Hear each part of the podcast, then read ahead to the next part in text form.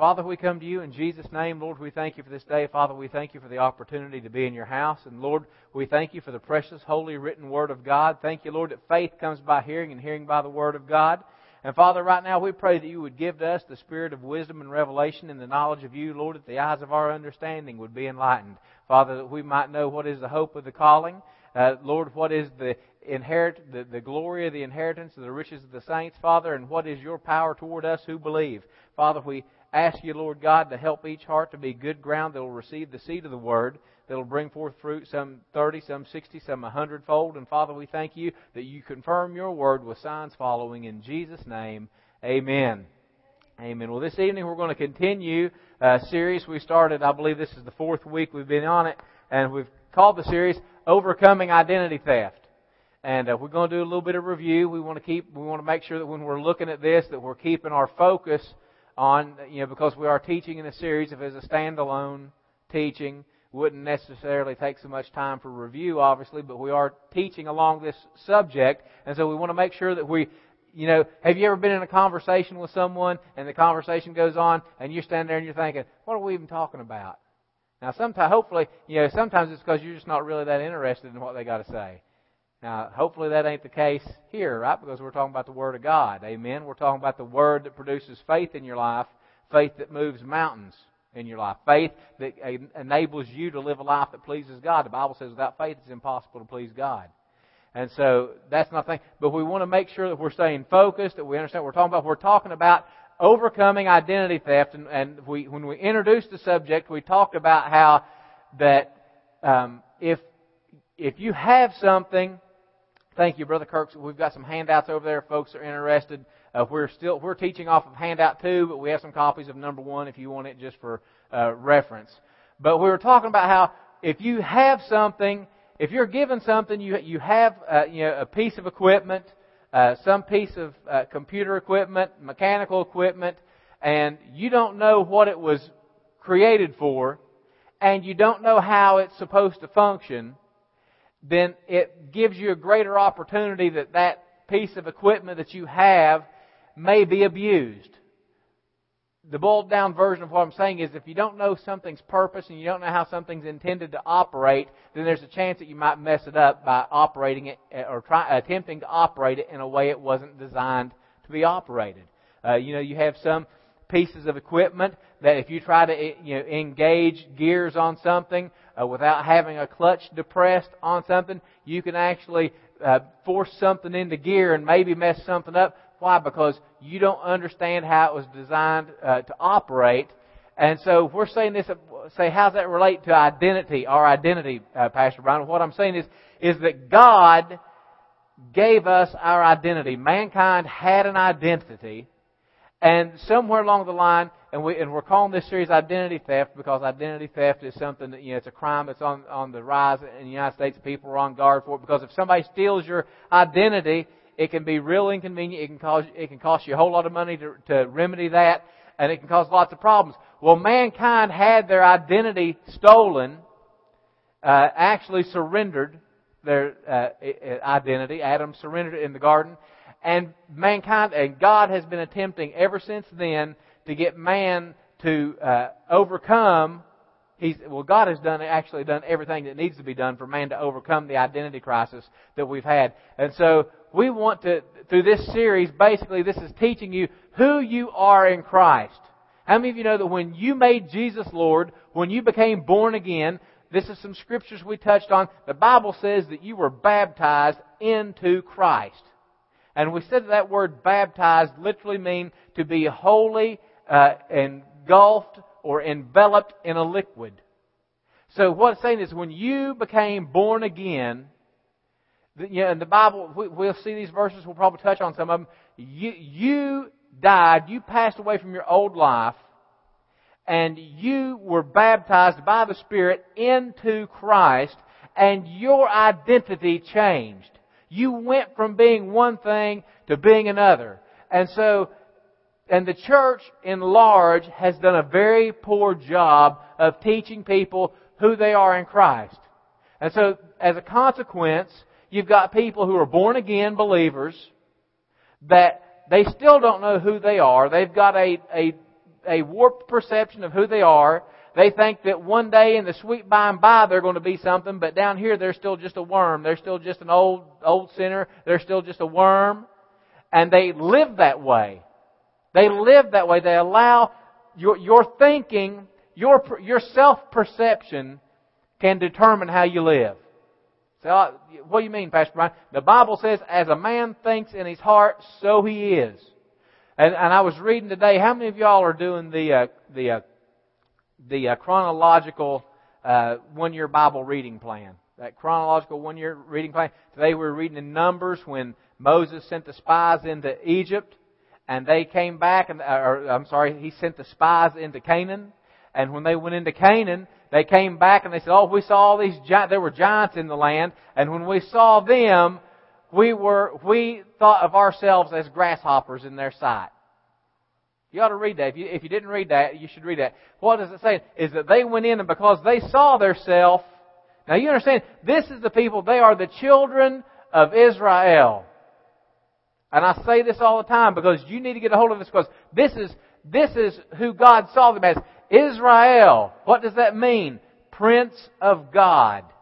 God changed Jacob's name to Israel. Remember the angel wrestled with him? And he said, you're not going to call yourself uh, Jacob anymore, but your name's going to be Israel, and Israel means Prince of God. So here are these children that God, God all the time calls you things that you might not think you are till it soaks into you who you are. I'm going to say it again. God speak, God calls you things different than what you call yourself, and He'll speak it to you, and until you get a hold of it, till you speak it over yourself, till you believe it, you'll never walk in the blessing of it. Oh, Pastor Bryan, give me another example. Abraham. His name was Abram. He was 75 years old and had no children, and God said, I'm going to change your name to Abraham. Pastor Shane. I think Ty needs some help uh, getting back to class. They're in class, right? Or are they? No, they're not.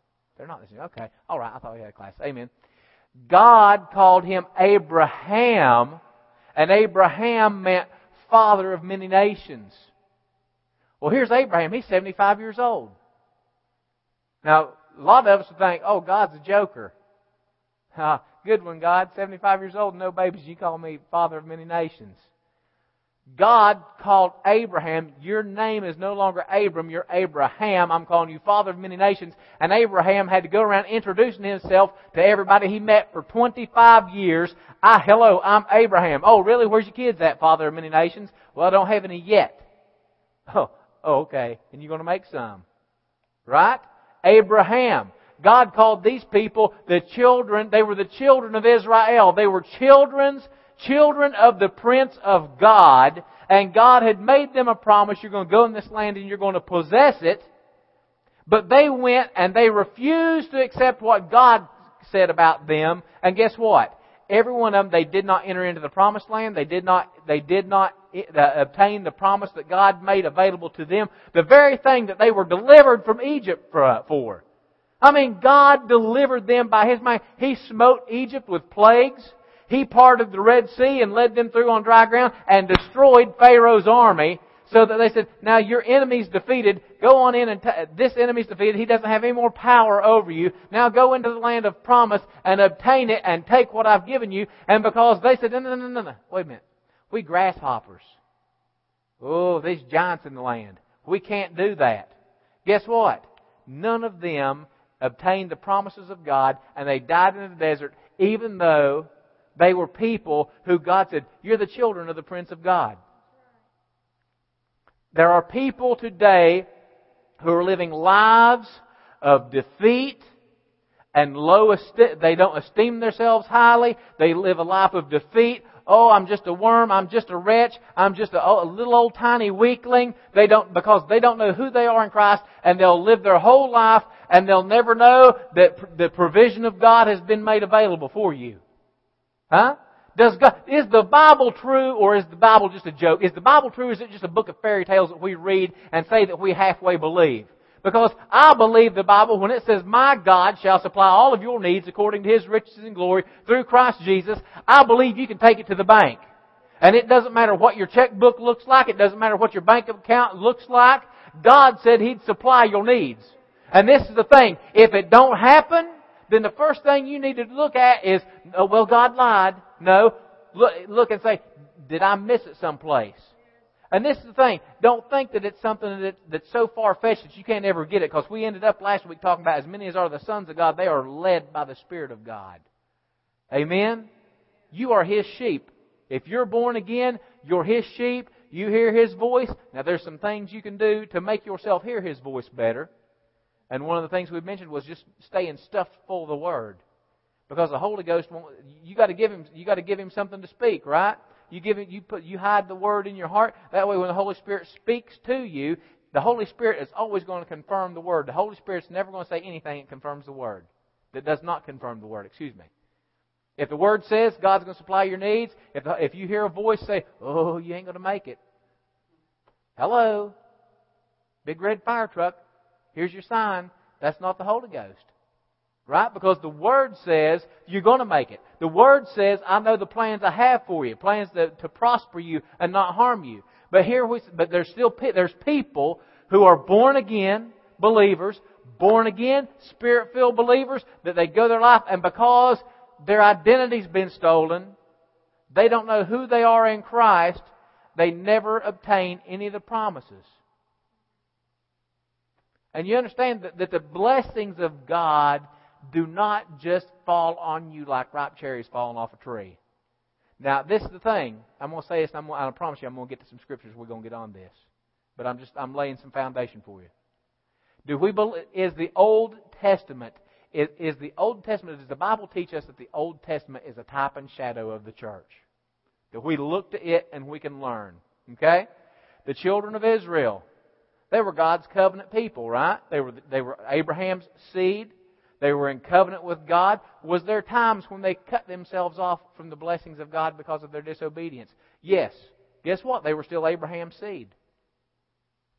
Right? They still had a covenant with God. God said in Isaiah, He said, if you're willing and obedient, you eat the good of the land.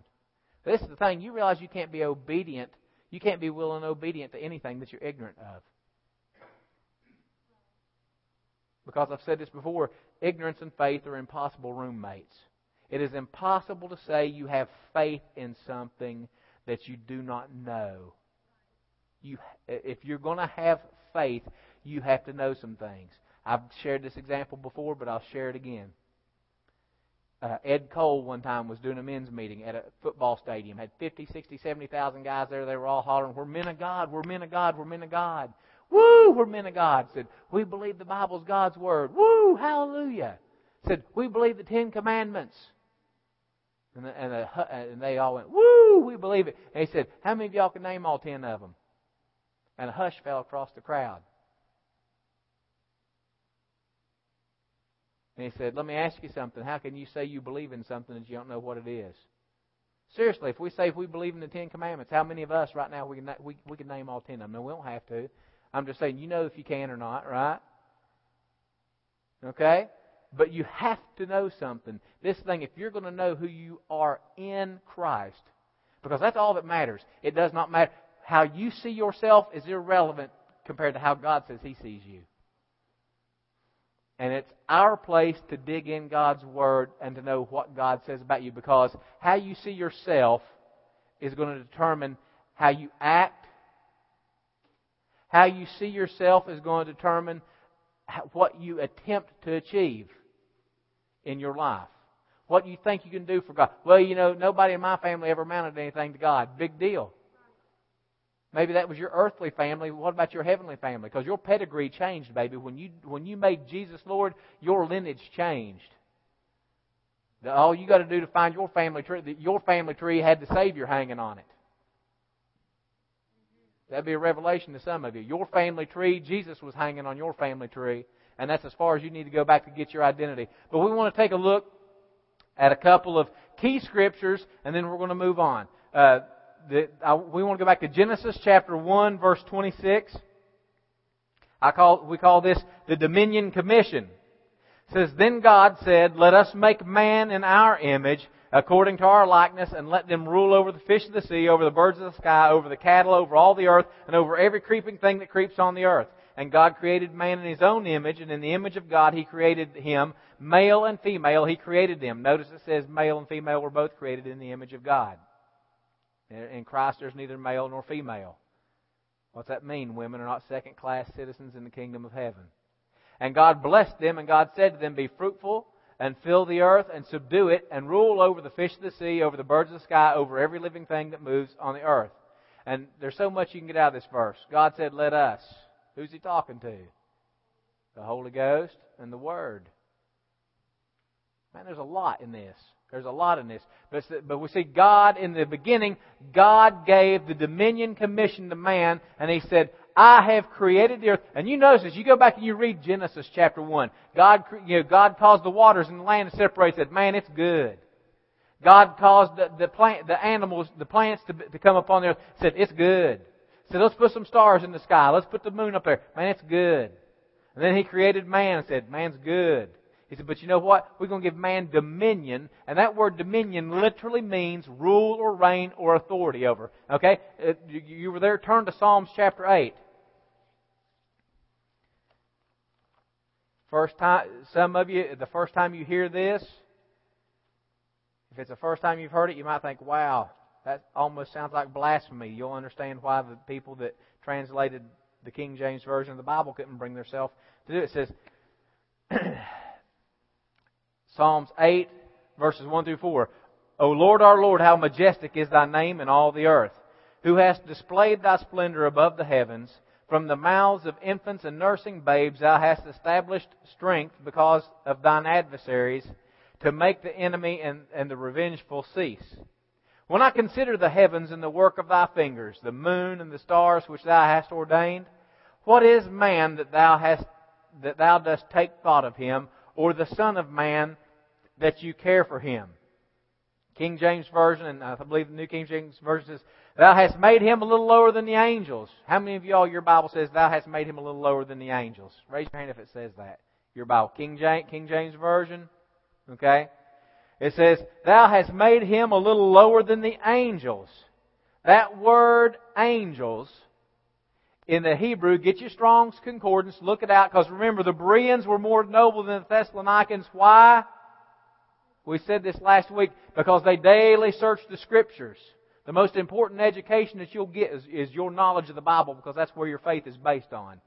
Your, Hebrew, your Strong's Concordance. Thou hast made him, man, a little lower than the angels. It's the Hebrew word Elohim. Some of you might be going, what's that mean?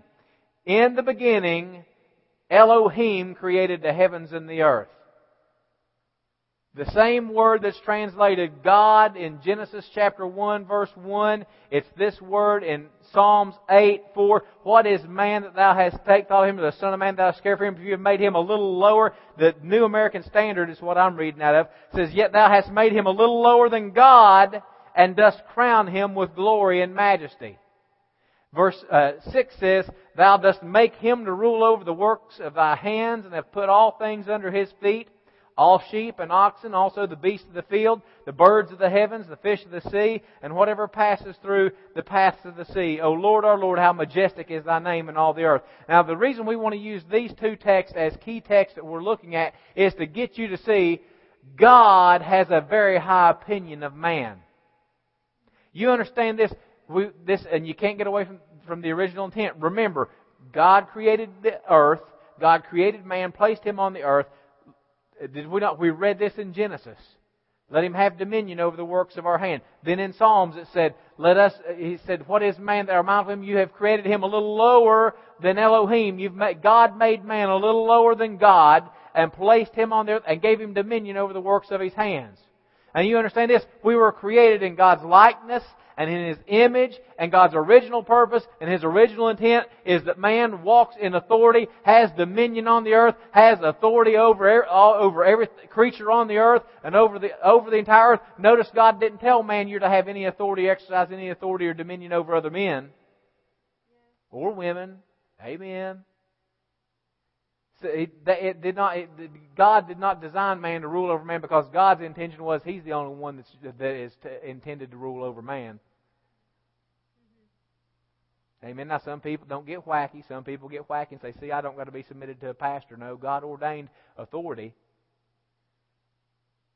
God has ordained authority, but it means you don't exercise dominion over someone else. So God has, so we can look at these two scriptures and see God has a very, very high, He places a very high value on man. Why? Because we were created in His likeness. We were created in His image.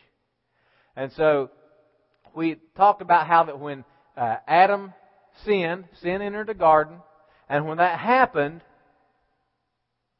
the Bible says that when, when Adam sinned, death, the Bible says in Romans, that death entered the world through one man. Who's that? Adam, right?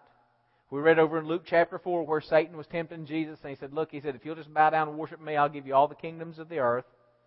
He said, because all this authority has been surrendered to me. Is what the, has been that word delivered. King James verse says, all this authority has been delivered to me. That word delivered literally means it's been surrendered to me. Well, who surrendered the authority over the earth? Who was given to it in the first place?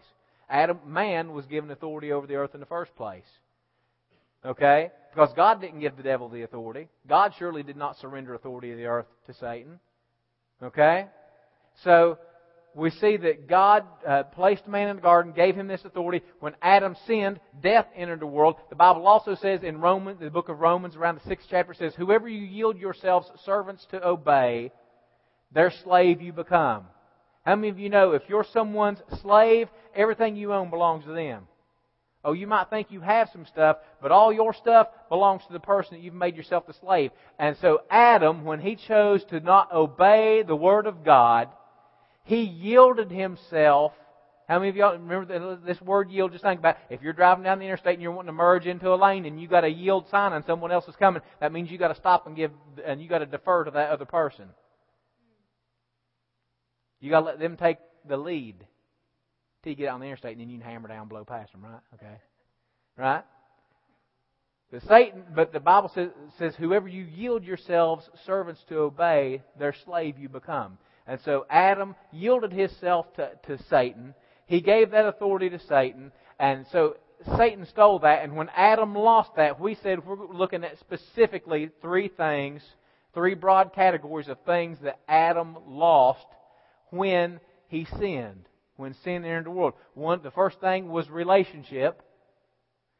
The second thing we're going to talk about is purpose because really relationship and purpose are are very closely connected. There's a lot of overlap really because when you know when you know who you are, it determines what you do.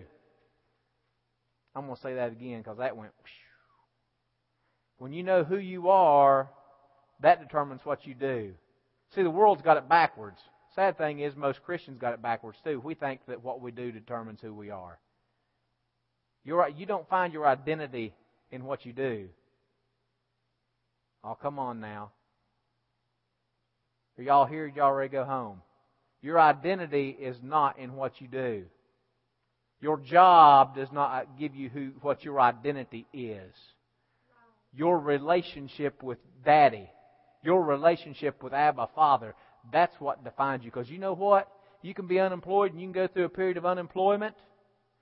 And it, if you're not careful, you're going to think, oh man, I ain't nothing. I'm just some unemployed slouch.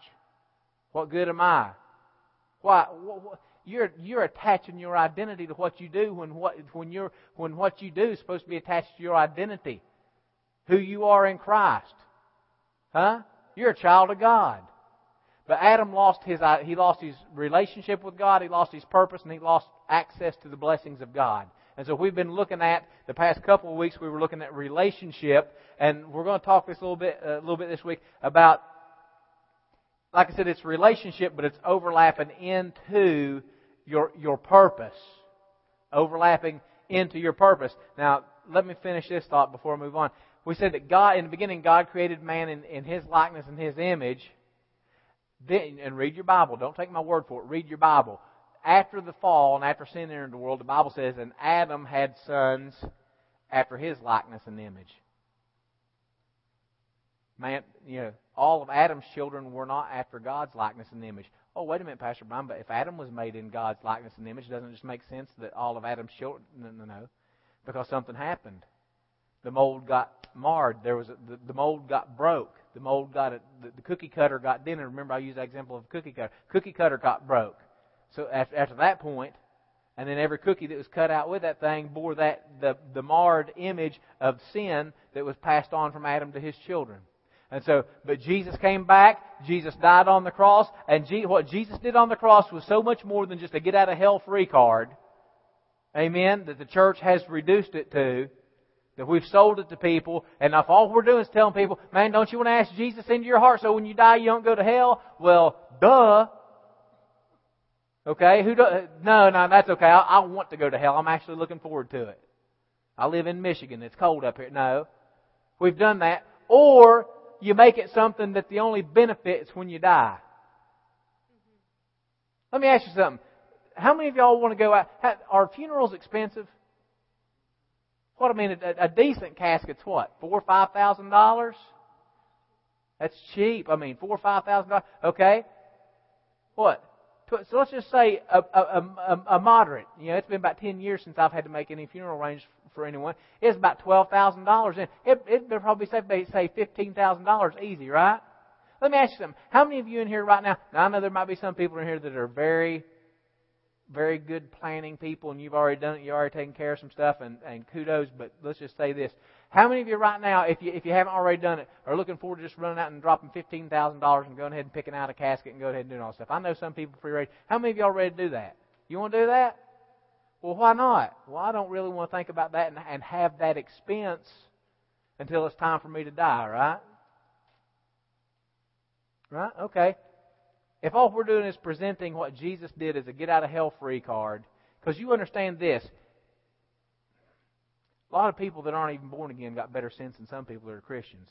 Because most people will realize that living for Jesus is going to cost you something. Don't knock me down with the amens. Don't shout me down because I'm doing some good preaching right now. How many of y'all know that most people, if they're out drinking and partying and doing drugs and having a good old time, you know, think they're having a good time, they're just gratifying their flesh, doing everything their flesh wants to do. They know, man, if I'm going to go ask, if I'm going to make Jesus my Lord, I'm going to have to stop this stuff. If people are out running around fornicating and just, you know, laid up with whoever they want to, whenever they want to, you know, they say, mm, well, you know, if I go to church and I become a, a Christian, I'm going to have to stop this. So I got it's going to cost me something. So if what I'm purchasing, now stay with me, you're going to see my comparison to getting your funeral stuff taken care of. So if what I'm purchasing is going to cost me something that I'm reluctant to, to, to let go of, your money or your sinful lifestyle, and what I think, and what I'm purchasing, I think it only has a benefit to me when I die, I'm going to put off getting it just as long as I can. Can you see that? But what Jesus did on the cross was so much more than just get out of hell free card. We used to play a video, a, a welcoming video. It said, Jesus is a live life to the fullest card. Amen? Jesus is, Jesus is, is, is, the, is get in right standing with God, allow the blessings of God to come on you, get your relationship restored, discover your purpose, discover your place in the kingdom, walk in the blessings of God, walk in victory. When there's mountains that get in your life, you speak to the you speak God's words to the mountains and you make a move. Oh, that sounds too optimistic, Pastor Bryan. It's the Word. It's the Word. I'm telling you, when something comes up against you that contradicts the Word of God, do we believe, do we believe this is the book, or do we buy the, the, the limp-wristed, spineless little mamsy-pamsy theological explanations they explain it all the way. it's something to me that we won't believe God's Word. We'll believe some excuse that some theologian made up for why God don't do something. The same kind of people that want to say, oh, God didn't really part the Red Sea. It was the Reed Sea and it was only water. It was about ankle deep. We'll want to listen to theologians, the same theologians we will, people will laugh at theologians that will try to explain away every miracle about, well, you know, God didn't, re- it was just a coincidence that Sodom and Gomorrah, I've read this garbage. It was a coincidence that Sodom and Gomorrah was destroyed because it just happened. It was just this huge coincidence that a volcano erupted in the vicinity of, of Sodom and Gomorrah the same time that the angels were there. And so that what destroyed Sodom and Gomorrah was actually uh, lava and, and a volcanic explosion and ash and everything like that. And most of us will laugh at that. Most of us that believe the Bible is God's Word will laugh and go, man, that's ridiculous. Won't you just yank the guts out of every miracle that Jesus did? We'll laugh at that, right? But then we'll read something else in the Bible that says something about God meeting these, about God's going to do this, about God saying, you speak to the mountain. If there's something in your life that doesn't line up with what God's Word says, don't judge what needs to be done based on your experience, but you, what does the Word say? And it doesn't matter what your experience has been, and it doesn't matter if a hundred, you face something a hundred times, and a hundred times it's panned out that way, for God's sake, at least pretend like you can learn something from God's Word and get some faith and say, you know what? I'm seeing some things in the Word that says it don't have to be this way, and stand on it and speak the Word and stand against it and fight it. Because either this is God's Word and we can stand on it and we can believe it, and if God's Word says that I cause you always to walk in victory, why do you walk around expecting to get beat all the time? Woo! Glory to God. I'm a little fired up this evening about that. If God says, I see you as a winner, why are you walking around with your head hung down thinking, I'm such a loser? God's already said, you're a winner. God's already said, I have caused you to walk in triumph in Christ Jesus. Why are you walking around thinking less of yourself than what I've already said about you in my Word? Oh, well, I'm just being humble. No, you're not. That's the epitome of pride. I've said this before. If God says you're one thing and you say, no, no, no, no, I'm another, then you're elevating your opinion of yourself over what God's Word has said, and that is the highest, that is the, that epitomizes pride, to think that what you think of yourself is more uh, importance to you than what God's already declared about you. You need, you need a good healthy dose of who you are in Christ. Amen. And last week we went over, we were talking about, I'll just give you the verses real quickly that we looked at. We are talking about your relationship. Bible says in John chapter 1 verses, uh, uh, or I'm sorry, uh, John chapter 1 verse 12 says, everyone who receives Jesus as Lord receives the authority or the right to become the sons of God.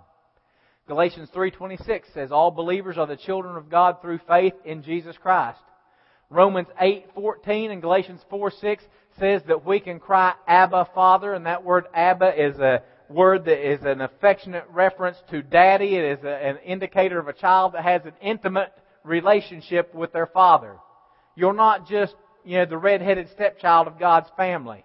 You're able to call him Abba Father. Um, Ephesians 2:21 says we are no longer strangers and foreigners but citizens and members of the household of God. Ephesians uh, 1 uh, 3 through 6 says we are predestined in Christ to the adoption of sons. Amen. We won't get into a lot of the details. We talked about some of that. Amen. And then we ended up, really, we, we rushed through some verses. We actually ended up with the bulk of the teaching with Romans 8, 14 through 15 says, those who are led by the Spirit of God are the sons of God. Okay, so this is overcoming identity theft. You need to know who does God say you are. Take a look this evening. Turn to 2 Corinthians 5:17.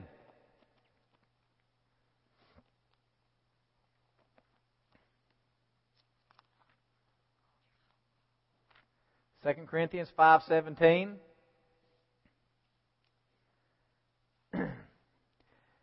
says Therefore, if any man is in Christ, he is a new creature. The old things passed away, and behold, new things have come. Your translation may read a little different. I'm reading out the New American Standard. The Bible says, you, if anyone is in Christ. Now remember, how did you get in Christ? Huh? The Bible says you, that when you made Jesus Lord, that you were baptized by the Spirit into Christ, and we've said that word Christ, it literally means the anointed one, or his anointing. The anointed one and his anointing. You were baptized, you were placed into the body of Christ, and if you are in Christ, the Bible says you're a new creature. Look at, look, look at, point at yourself and say, I'm a new creature. You're not, despite what you might have been taught, you are not an old sinner saved by grace. I mean, I used to think this, I used to say it, and I'm going to tell you what, you're fooling yourself not to think that it doesn't impact how you see yourself. You are a new creature in Christ Jesus. The truth of it is, you used to be an old sinner. You got saved by grace, and when you received that grace, and remember, grace is benefit and favor. Scratch the unmerited part. I heard it all myself. It's God's unmerited favor. You're adding to it. The word grace just means benefit and favor. It would be silly to argue that we didn't deserve it, but you know what? People that don't focus on the undeserved part. We all know that, right? You don't have to be reminded that you did something to deserve it. This is the thing. If you keep telling yourself it's unmerited, it's unmerited, it's unmerited, it's unmerited, it's key, to me that's a key that someone's got a, you've got a greater consciousness of your sin than a, than a consciousness of who you are in Christ. You were an old sinner. You got saved by God's grace, His benefit and favor. And when you got saved, the old person that you were died because the Bible says that, that if He died, that that when he died, we all died in him. I'm going to back up and read a verse to you. This is a good one, man. Whew, glory to God. Hallelujah. Let's back up to verse 14, 2 Corinthians 5.14. Because this, this tells us a little bit about our purpose, too. Do you know that you don't determine your own purpose? The Bible says in Ephesians, it says that God places us in the body as it pleases Him. If everybody wanted to be an eye, amen, we'd be walking around looking like, you know, have a hundred eyes in your head of the body, right? God places people in the body as He wants to. God determines your purpose. Our job is to find that purpose. Now you understand this. Not, we are all called to the ministry. We may not all be called to fivefold ministry. We might be called to pastor or evangelist or teacher or apostle or prophet. But all of us are called to the ministry of reconciliation.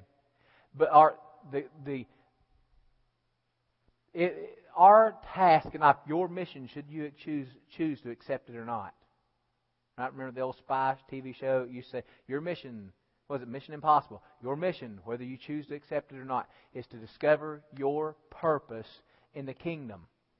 Because God doesn't have to make His mind up. You realize that before you were even a twinkle in your daddy's eye, before God even said light be and boom, the earth was created, before the foundation of the earth, the Bible says before the foundation of the earth, God knew you. He knew the purpose He had for you. God saw in countless thousands of years of eternity past. God saw this moment. God saw this time. God saw Jimmy Matthews and he said, I know the purpose I got for him right now before he's even thought of, before his great, great, great, great, great, great, great grandpa is even thought of. I know him. I see him. I've got a purpose for him on the earth. Verse 14 says, For the love of Christ controls us, having concluded this, that one died for all, therefore all died. In other words, when Jesus died on the cross, He didn't, you understand this, He didn't have any sin. He took on the sin of the entire world. The Bible teaches that all of our sin that God imputed, He placed on Jesus Christ. Just like in the Old Testament when they'd bring that sin offering, or they'd bring uh, uh, the sin offering in, and the priest would place his hand on that animal's head, and, and it would symbolically transfer the sins of all the people of Israel onto that animal, and then sacrifice it. When Jesus hung on the cross, God placed His hand on Him and placed the sins of the, of the entire human race from Adam to the last person breathing when, until Jesus comes back and establishes the fullness of the kingdom. He placed all that sin on Jesus and Jesus died and paid the penalty for all of that sin. This is the thing. Anyone who dies and goes to hell, their sin, their sin will not send them there. Their failure to accept Jesus Christ as Lord is what sends them there because their sins already been paid for. So Christ died for all. Verse 15. And He died for all that they who live, listen to this, should no longer live for themselves, but for Him who died and rose again on their behalf. We have so candy coated you want to know why the world doesn't respect the church today? You want to know why people in America don't respect the church today, and most Christians are just considered a joke, and we don't, and, and nobody even esteems the church as anything. And most people in America that don't go to church don't esteem it as anything serious because because panty waist preachers have got up and candy coated what it means to be a Christian and we've watered it down and candy coated it to the point to where just you know, yeah, just as long as you come on down to the altar, baby, and shake the hand of a six foot icicle and put your name on the church book, and then you can just go ahead and just live your life any old way you want to, and just go on. You can go your own way. Who sang that song? I don't know. Huh? Who? Fleetwood Mac. You can go your own way, right? You can be like Frank Sinatra. You can do it your way. right? Huh? That, and, and we think that's what it is. And people will go and they'll profess, and the greatest obstacle, and, we, and I mentioned this several months ago, the greatest obstacle to people getting born again today are people who profess to be believers uh, with their mouth, and they turn around and by their behavior they live uh, a way that contradicts everything they say they believe. Do you understand that you don't belong to yourself anymore? Let me read verse 15 again. Maybe your translation says something different. It says, And he died for all that those who live should no longer live for themselves, but for him who died and rose again on their behalf. You don't belong to yourself. You got bought back. You got, that's what redeemed means, right?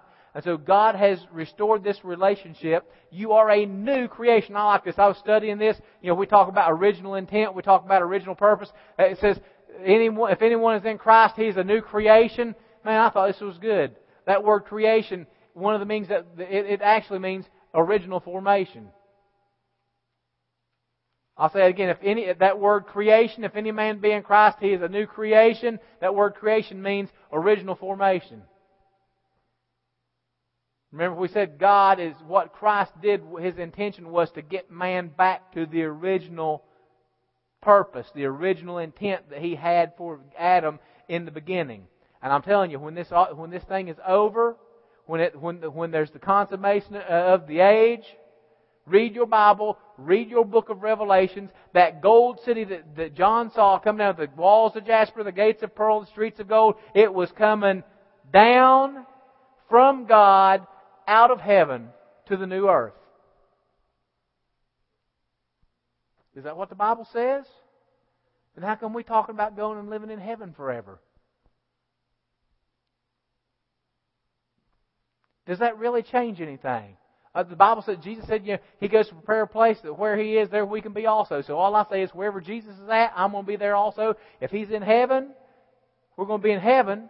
But if he's a, but the Bible and, and believe me, when you die, you're going to go to heaven for a while, right? But the Bible says the new Jerusalem comes down from God out of heaven. Peter said, I saw a new heaven and a new earth, for the old heaven and old earth passed away, and he saw a new heaven and a new earth wherein dwelleth righteousness. Why is God going to create a new earth just for it to sit here empty? Because the original purpose was, I create the earth, I place my man in it, I give them dominion and authority over the earth, and they live on the earth. I have fellowship with them, and they rule on and rule and reign on the earth. Your Bible says in the book of Revelations that we shall reign on the earth as kings.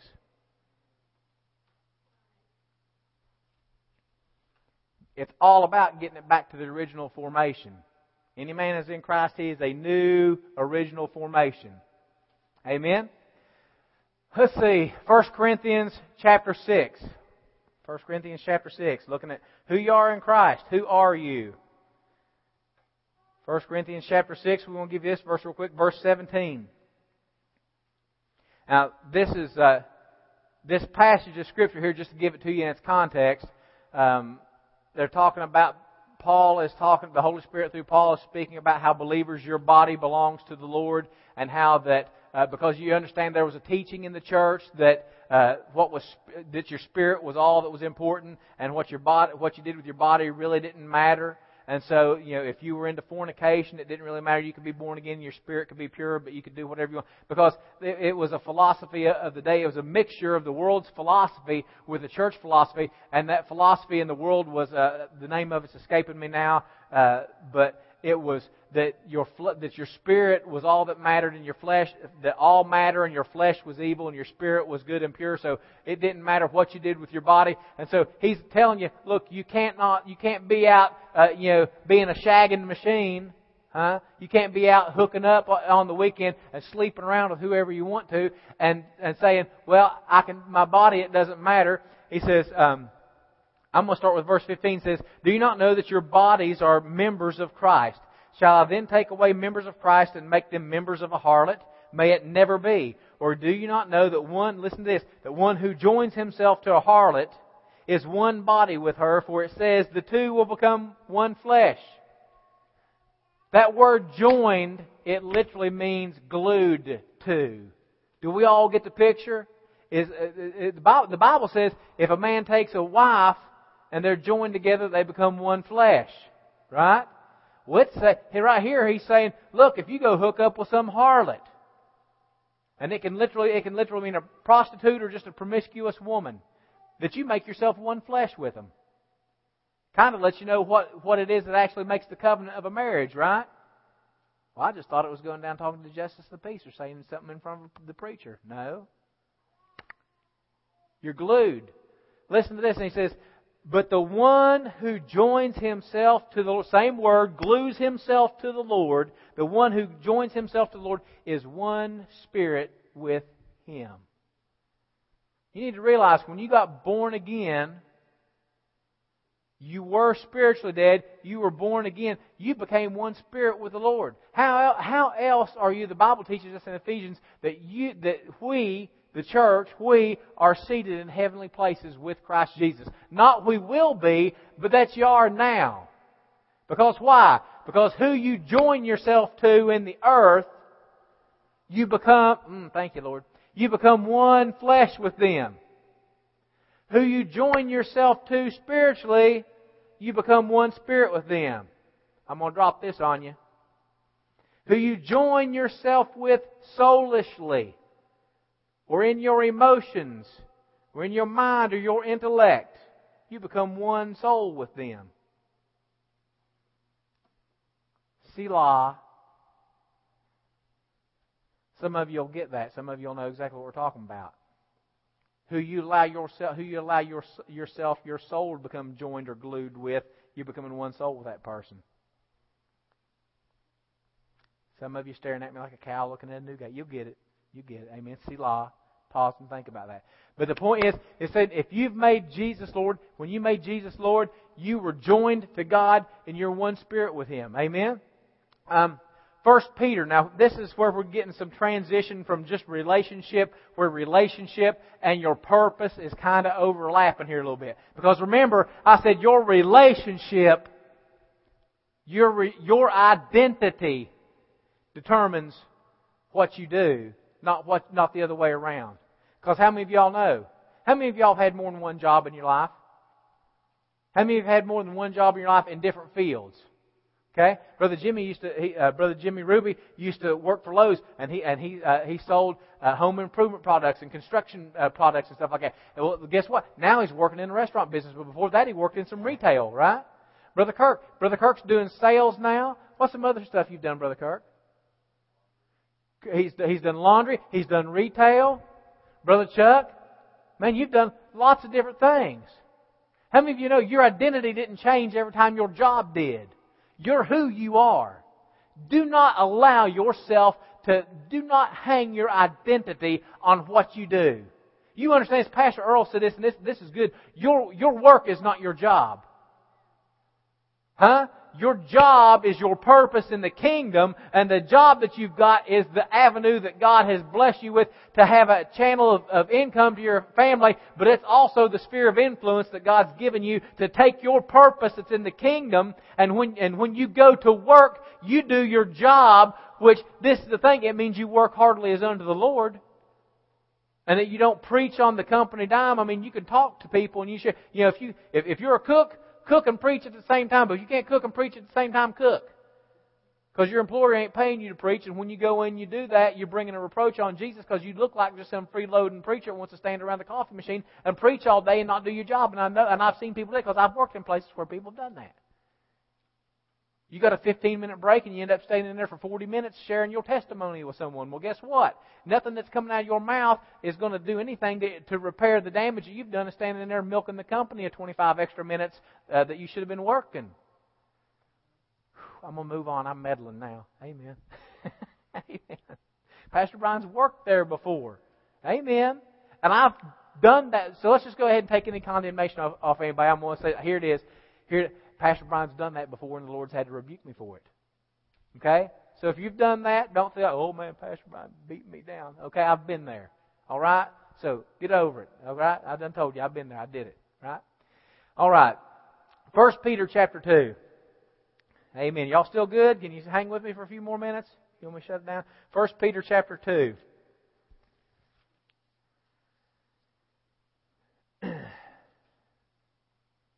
1 Peter 2:11.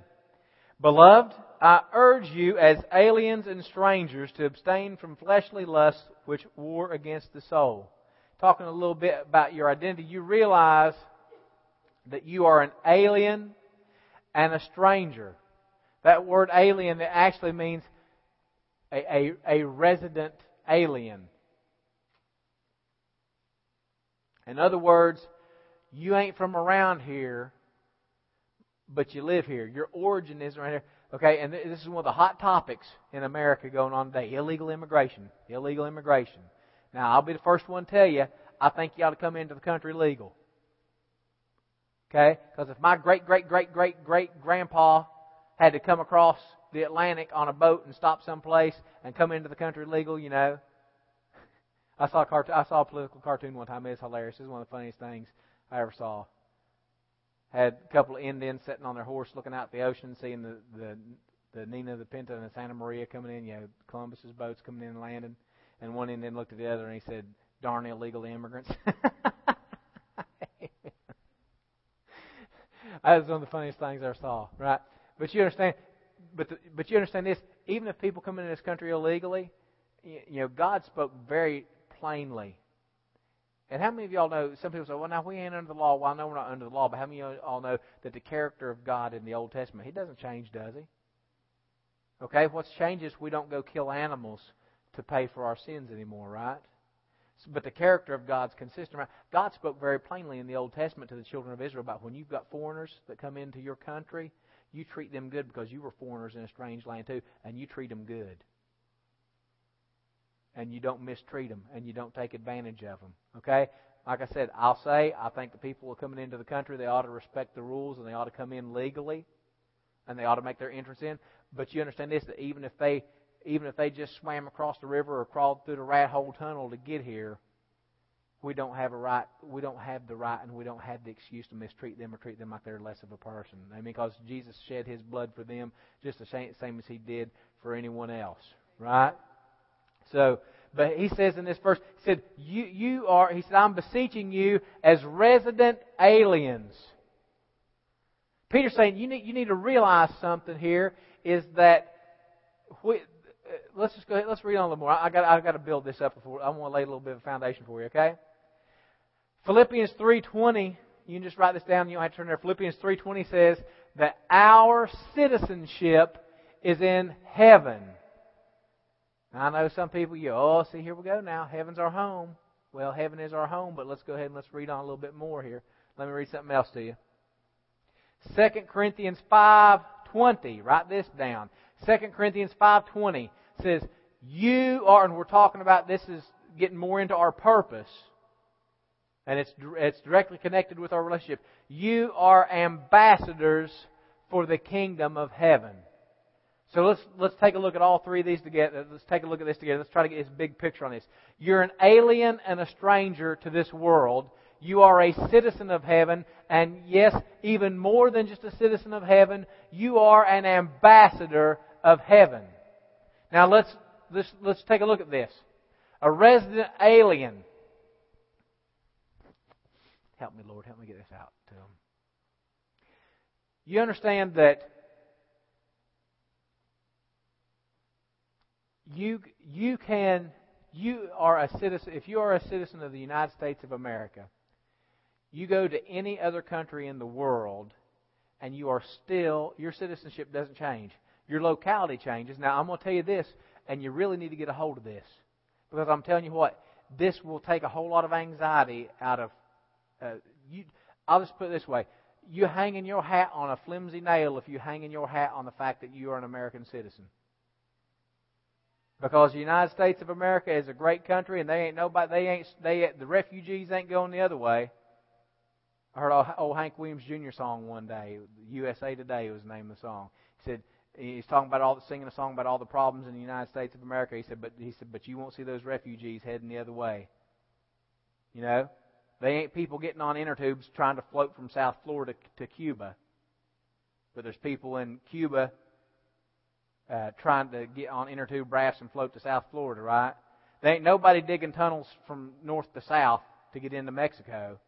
All the tunnels are being dug south to north. Okay? but you cannot hang your hat on the fact that you are, I'm an American citizen. Our, the correct mindset should be, I am a citizen of the kingdom of heaven who happens to live in the United States of America. Why? Because His is the only kingdom. And you understand, when we say kingdom, it, it should be a very easy thing for us to realize. He's talking about a government. I don't have time to get in. I don't have time to get into it again, but I'm telling you, if God's talking about government. God is interested in government because government, government and religion are two sides of the same coin anyway, right? Because the intention is to control the behavior of, of the adherents or the sub or the people under the control, right? Remember this. I'm going to say this. I'm going to move on. When da- when Nebuchadnezzar had the dream, you know, the uh, the idol with the head of gold, the chest and arms of silver, stomach and, and of brass, and legs of iron. Did that, what did that represent? Did it represent religions?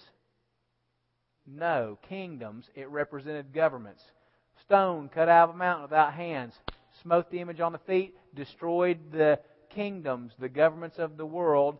And that stone grew until it became a great mountain that filled the entire earth. What Jesus Christ did, and you, you understand this, you search your Bible. Jesus only preached the kingdom of heaven, the kingdom of God, the kingdom of heaven, the kingdom of God. Because he was the stone that was cut out of the mountain, and he was coming in direct conflict, and his full intention was to destroy and to replace the kingdoms of man. So, we are citizens of the kingdom of heaven. Now, I want to read this to you real quick. Because sometimes we think we understand words that we don't. Remember, Pastor says all the time we use words. Just the ability to use a word in its context does not mean you understand what the word means, right? Just means you're intelligent enough to hear something in context and know how to say it. Citizen. Citizen is an inhabitant of a city or town. Listen to this. Especially one entitled to rights and privileges of a freeman. If you are a citizen of a city or a town, you are entitled to rights and privileges. I, I saw a movie one time that, that said this, and I know that it's historically uh, based. The comment that they said there was they differentiated it was this futuristic society, but they differentiated between citizens and civilians in this movie. In the movie, and it was historically based. It was based out of history, what they call people. If you were a citizen, you had access to privileges and benefits. Oh, oh yeah, and you were able to vote too. But if you were just a civilian, you didn't have the. You were someone who operated within that society, but you didn't have the full rights and privileges of a citizen. Here's an example. Were the Jews subjects of the Roman Empire? Yes, right? Here's your example. Paul, when Paul was uh, captured, when Paul, remember when Paul was going back to Jerusalem, and he was going to go to the temple, and the Jews got him, and the and there was a big ruckus, and they were going to uh, they were going to come out, and they were going to try to kill Paul, and the Roman centurion came, the Romans came, and they got him, and they took him, and they received an accusation against him, and the and the captain said, you know what, just take this dude out, you know, he's a troublemaker, tie him up, and let's scourge him, let's give him a couple of lashes, and let's just let him go, so maybe he'll walk straight. And they remember they were remember read your Bible, Book of Acts. Paul are getting ready to take him out, and they're getting ready to whip him, and Paul says, "Are you going to whip me, an uncondemned Roman citizen?" And remember, the guy asked Paul. He said, um, "How did you come about your citizenship?" Because the captain, the centurion, said, "I'm a Roman citizen, and I had to pay for it with a great price to get it. It cost me a lot of money because you could buy your citizenship." And Paul said, "Yeah, it's expensive to buy your citizenship, but I was born a Roman citizen." And that was when the guard went to the centurion and he told him, he said, Man, you better look out because this guy you're getting ready to whip, he is a, he is a Roman. And because he was a citizen, Paul had rights and privileges as a citizen of Rome that just someone who was just a subject of Rome didn't have. Because you understand, someone who wasn't a citizen didn't have rights and protection under the Roman law. Remember when Paul, remember when Paul was before Felix? And he said, I, said, I want to appeal my case to Caesar. Because they were just holding him indefinitely. The guy was hoping that Paul would pay him off a bribe so that he could get some money from Paul, and he'd let Paul go, and Paul wasn't going to pay him, and he just tried to keep him indefinitely. He said, well, you know what? We said, we'll just ship you on back down here to this other person's jurisdiction because he knew Paul would get ambushed and get killed. And Paul said, no, no, no, no. He said, I appeal to Caesar. Because Paul, Paul wasn't a dummy. You understand? Paul was a very spiritual man, but Paul was a very intelligent man too. And he knew how to be over in the spirit, and he knew how to play things over in the natural to his advantage too. He said, "Nope, I'm appealing to Caesar." What? Why? Because he knew as a citizen of of Rome, I'm a Roman citizen. I have access to privileges and benefits that a regular that someone that's not a citizen doesn't have. You need to realize that you are a citizen of heaven and that you have access to privileges and benefits that people who don't know Jesus, this is the let's just make it this simple. Everybody in here that's married, right? All the married couples in here, y'all realize, husbands, that as a result of your covenant with your wife, that you got access to benefits and privileges, wink, wink, that nobody else should have access to, right? Why? Because you're in covenant. And one of the things about covenant is, is you have, you understand that when you're in covenant with God, that as a result of that covenant, you become a citizen of heaven. And because you're in covenant with God, that God has benefits and privileges that are available to you, but not to people that aren't in covenant with Him. And it's more than get out of hell free. I'm gonna, I'm gonna wrap this up real quick. I'm gonna give you. I'm, I'm gonna just hopefully whet your appetite a little bit on this and get you wanting to come back. Okay, so we're aliens and strangers. Why are we aliens and strangers in this world? Because our citizenship, and you understand that we said this, the citizen, it means that we are entitled to rights and privileges of a free man. Uh, understand this. Oh man, this is good. Here's some. Here's. Some, I'll give you some other definitions for citizen. Is a member of a state, Okay, that that you know, there's no glamour to that, right? A native or naturalized person who owes allegiance to a government and is entitled to protection from it. So if you are a citizen of a country, you have access to benefits and privileges that non citizens do not, and you are entitled to protection from that country. You are a citizen of heaven. Amen? Uh, get this ambassador. Man. I'm, I'm going to give you this, and I'm just going to run off some stuff here real quick, and we'll pick back up with this next week. Ambassadors. How many of you know if we're going if we're going to call ourselves something, we need to know what we're supposed to be, right? You are an ambassador for the kingdom of heaven. I'm going to re- I'm just going to read these right off to you, and we're going to finish up. Do you know that no one is an ambassador who still lives in their home country? To be an ambassador, you actually have to, your citizenship is in one country, but you live in another. The U.S. ambassador to Haiti does not live in the United States, he lives in Haiti. The U.S. ambassador to Russia does not live in the United States, he lives in Russia. God's ambassador to the world does not live in heaven, although their citizenship is in this, the ambassadors of America. Although they may live in Haiti and they may live in Russia and they may live in Israel or they may live in any country of the world, they, their citizenship is, a, is from America, but they don't live in America. You are an ambassador and you are a citizen of heaven, but you don't live in heaven.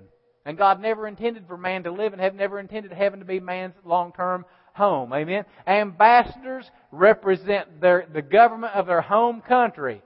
Listen to this. They only speak their government's official policy on matters. Ambassadors are honor bound that they don't have the right to speak their own opinion about anything. Do you know that ambassadors can live in a country and they can personally I'll guarantee you, we've got ambassadors right now, some of them that were appointed under conservative Republicans, and some that were appointed under uh, more liberal Democratic presidents that they got. And guess what? There are people who are ambassadors right now that were appointed by George W. Bush, whose foreign policy, because the, the President of the United States is the sole organ of U.S. foreign policy, that their, that their own political views do not line up with the current administration, because how many of you know politically they're on, they're on opposite ends of the spectrum, right? Republican, Democrat, conservative, maybe a little quick on the trigger, liberal, maybe a little not anxious to do anything militarily. Right? But how many of y'all know that the same guy that got appointed by George W. Bush to be an ambassador, guess what? If he wants to keep his job very long and he wants to accurately represent his government, he don't say what the old administration said. And he doesn't even speak, well, my opinion is, you know, I know President Obama says, but this is my opinion. Guess what? That's the way you end up not being an ambassador anymore. Even if you personally disagree. Well, how many of y'all know that our, the person that appoints you as an ambassador, that administration ain't going to change. It's God, the King. The King appointed you as an ambassador. And you don't have a right to speak your own opinion. This is, I've said this before. God's the only person. We've heard people talking, you know, talking trash.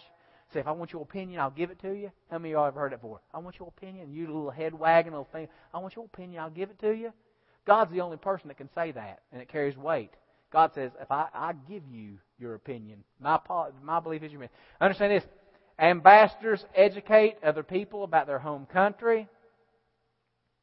Ambassadors develop relationships with others in the country to which they are assigned. Ambassadors, this is a good one right here. Ambassadors are always to represent their country in a positive light. Amen? That's just, I'm giving you the highlights on I'm going to end right there. We'll pick back up with this next week. Amen. But you are ambassadors. Your citizenship's in heaven. You're ambassadors. You're foreigners and, and strangers on the earth. Amen. Let's pray. Father, we come to you.